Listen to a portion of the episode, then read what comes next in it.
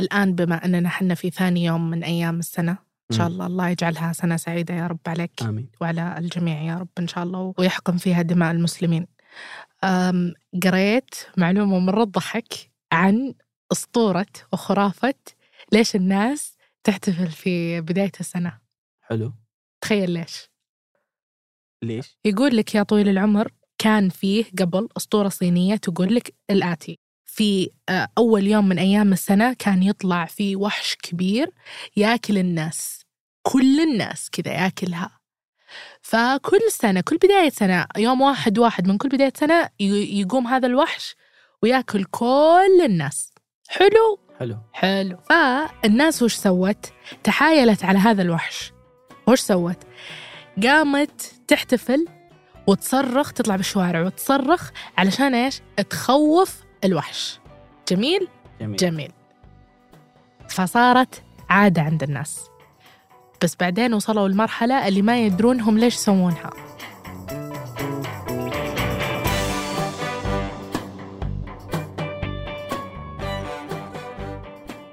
هذا بودكاست الفجر من ثمانية. بودكاست فجر كل يوم نسرد لكم فيه سياق الأخبار اللي تهمكم.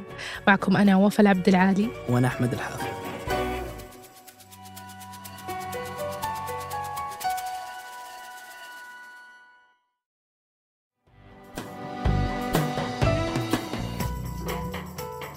אישרנו תוכניות מבצעיות להמשך הלחימה. يجب السيطرة على محور فيلادلفيا هذا الكلام قاله رئيس الوزراء الإسرائيلي في خطاب قبل أمس بخصوص الأوضاع في غزة الحرب اللي تدخل يومها السبعة وثمانين اليوم وقبل الخطاب بأيام قليلة عرض نتنياهو خطة إسرائيلية جديدة على وزير الخارجية الأمريكي أنتوني بلينكن وشملت الخطة اللي تحتاج تمويل أمريكي إلى إقامة حاجز على محور فيلادلفيا وبشكل عام طوال أيام الحرب كان أغلب الجيش الإسرائيلي يتكلم عن كل الطرق اللي تمكنه من السيطرة على المحور. محور فيلادلفيا أو محور صلاح الدين مثل ما يسمونه في فلسطين يمثل أهم سياق عن تطورات الوضع في غزة. واللي نحاول في هذه الحلقة نفهم أكثر إلى أي مدى هو مهم لفلسطين وإسرائيل واللي يمثل أهمية أكبر للأمن القومي المصري. يطرح تساؤلات عن الوضع في فلسطين وخارجها وما بعد الحرب ودور مصر المستقبلي. الخوف على الأمن القومي المصري المهدد بسبب الحرب كانت نقطة مهمة الكثيرين مع انتخاب السيسي لفترة رئاسية ثالثة قبل أيام. حتى أن بعد يومين تقريبا من إعلان فوزه رفضت مصر طلب إسرائيلي بنشر قوات مشتركة معها على المحور بين قطاع غزة ومصر. ويمكن على مدار أيام الحرب كانت في أخبار عن تحركات إسرائيلية على الحدود مع مصر في محور فيلادلفيا. هذا المحور الضيق الموجود على الجانب الفلسطيني مباشرة مع خط الحدود المصري. وعلشان نفهم أكثر خلوني أشرح شوي وش موقع بالضبط. مصر عندها مدينة رفح اللي فيها معبر يعتبر المخرج الوحيد لسكان غزة. كل شيء داخل أو خارج من غزة يمر من معبر رفح هذا. وممر فيلادلفيا يقسم مدينة رفح نفسها لقسمين رفح مصرية اللي فيها المعبر ورفح فلسطينية الموجودة في الداخل الفلسطيني اللي ملاصق للحدود مع مصر. الممر هذا طوله 14 كيلومتر. يبدأ من الجنوب عند معبر كرم أبو سالم وينتهي بالشمال عند ساحل البحر المتوسط. والفكرة أساساً في إنشاء هالمحور هو أنهم يسوون منطقة عازلة منزوعة السلاح بين مصر وغزة. لأن أي اشتباكات جواه بتطول الداخل المصري. لذلك التوترات الحالية الموجودة بين مصر وإسرائيل كانت بعد قصف الاحتلال بدبابة برج مراقبة مصري والاحتلال يقول بأن القصف هذا جاء عن طريق الخطأ. لذلك في الحديث عن أي تدخل إسرائيلي فيه يمثل تهديد أمني كبير لمصر.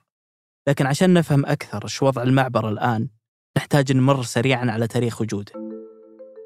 قسمت معاهدة السلام في 1979 سيناء إلى ثلاث مناطق. لكل منها درجة تسليح محددة. المنطقة ألف غرب سيناء بجانب قناة السويس والمنطقة باء بوسط سيناء والمنطقة جيم شرق سيناء وهي على الشريط الحدودي مع غزة. يقتصر التواجد الأمني المصري في هذه المنطقة على قوة من الشرطة وما هي من الجيش. تصل هذه القوات إلى الشرق من منطقة سيناء يعني محاذي للأراضي الفلسطينية. وعلى الجانب الفلسطيني فيه المنطقة دال واللي حددته اتفاقية السلام أنها منطقة عازلة تخضع لرقابة الجيش الإسرائيلي بدرجة محددة من التسليح. واستمر هذا الوضع حتى عام 2005 لما قررت إسرائيل الانسحاب من المنطقة. وكانت إسرائيل تعتقد أنها تتحمل تكلفة التواجد في مكان سيطرت عليه بالفعل. وقتها تركته للإدارة المصرية بتوقيع بروتوكول اسمه اتفاقية فيلادلفيا. الاتفاق أشار إلى المنطقة دال اللي تحدثنا عنها على أنها محور فيلادلفيا واختارت إسرائيل الاسم بشكل عشوائي. في المقابل اختارت فلسطين أن يكون اسمه محور صلاح الدين وسمح لأول مرة من معاهدة السلام بإدخال 750 جندي بتسليح خفيف للتمركز في الجانب المصري من الحدود في رفح المصرية. مهمتهم حراسة ومراقبة الممر من الناحية المصرية. تعتبر هذه المنطقة مع قطاع غزة هي المنطقة الوحيدة اللي ما فيها جيش الاحتلال ولا سيطر عليها بخلاف باقي حدود القطاع. حتى أن إسرائيل وقتها اعترضت على قرار رئيس الوزراء شارون بترك الممر لكنه ما اهتم ومرت الاتفاقية. سيطرت حركة حماس على المحور بعد سنوات وأصبح ممر لدخول وخروج تجاري مع مصر. وعلى مدار السنين اللي قبل المحور كان يرجع لواجهة الأخبار ثم يختفي بشكل متقطع. زي لما صار في عام 2009 مع عملية الرصاص المسبوق أعلنت إسرائيل أنها تسعى لإعادة السيطرة على المحور وما صار هالشيء. وزادت فلسطين في عمل أنفاق سرية يخليها تدخل من خلالها الموية والأكل. وفي عام 2012 مع حرب عمود السحاب أعلنت القيادات الإسرائيلية أنها بتسعى للسيطرة على المحور مرة ثانية. بعدها بتسع سنوات تقريبا في 2021 مع حرب حارس الأسوار تكرر الكلام عن السعي للسيطرة على المحور وما صار.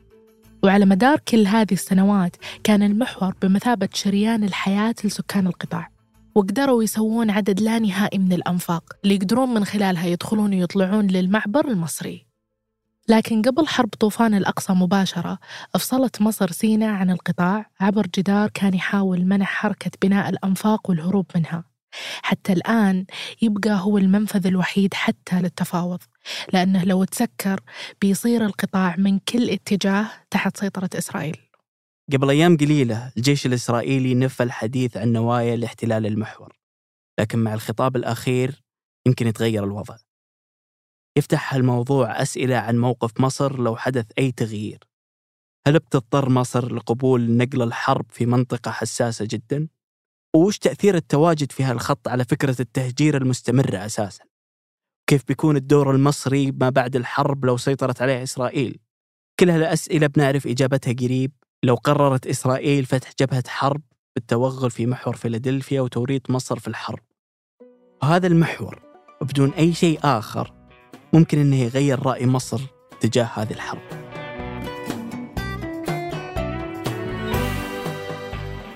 لو كنت تعتقد أن بودكاست الفجر أفادك بمواكبة أخبار ومتغيرات العالم شاركه مع أهلك وأصدقائك وعلى مواقع التواصل وخلهم مطلعين معك.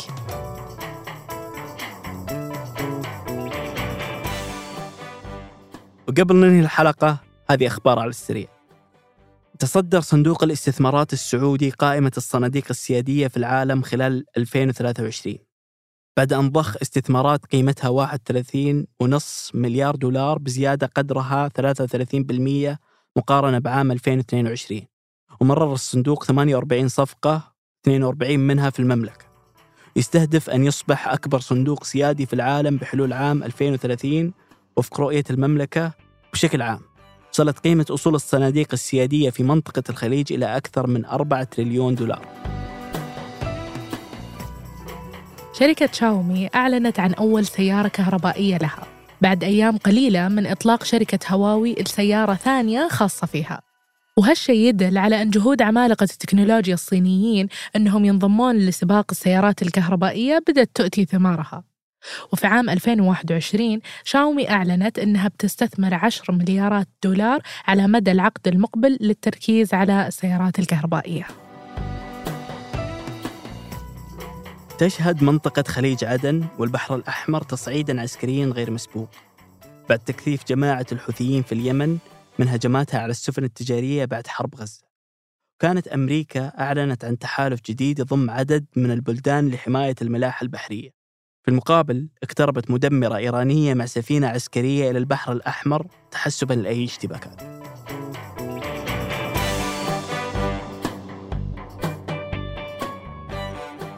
أنتج هالحلقة حسام الخولي وقدمتها أنا وفاء العبد العالي. وأنا أحمد الحاف وحررها تيسير قباني.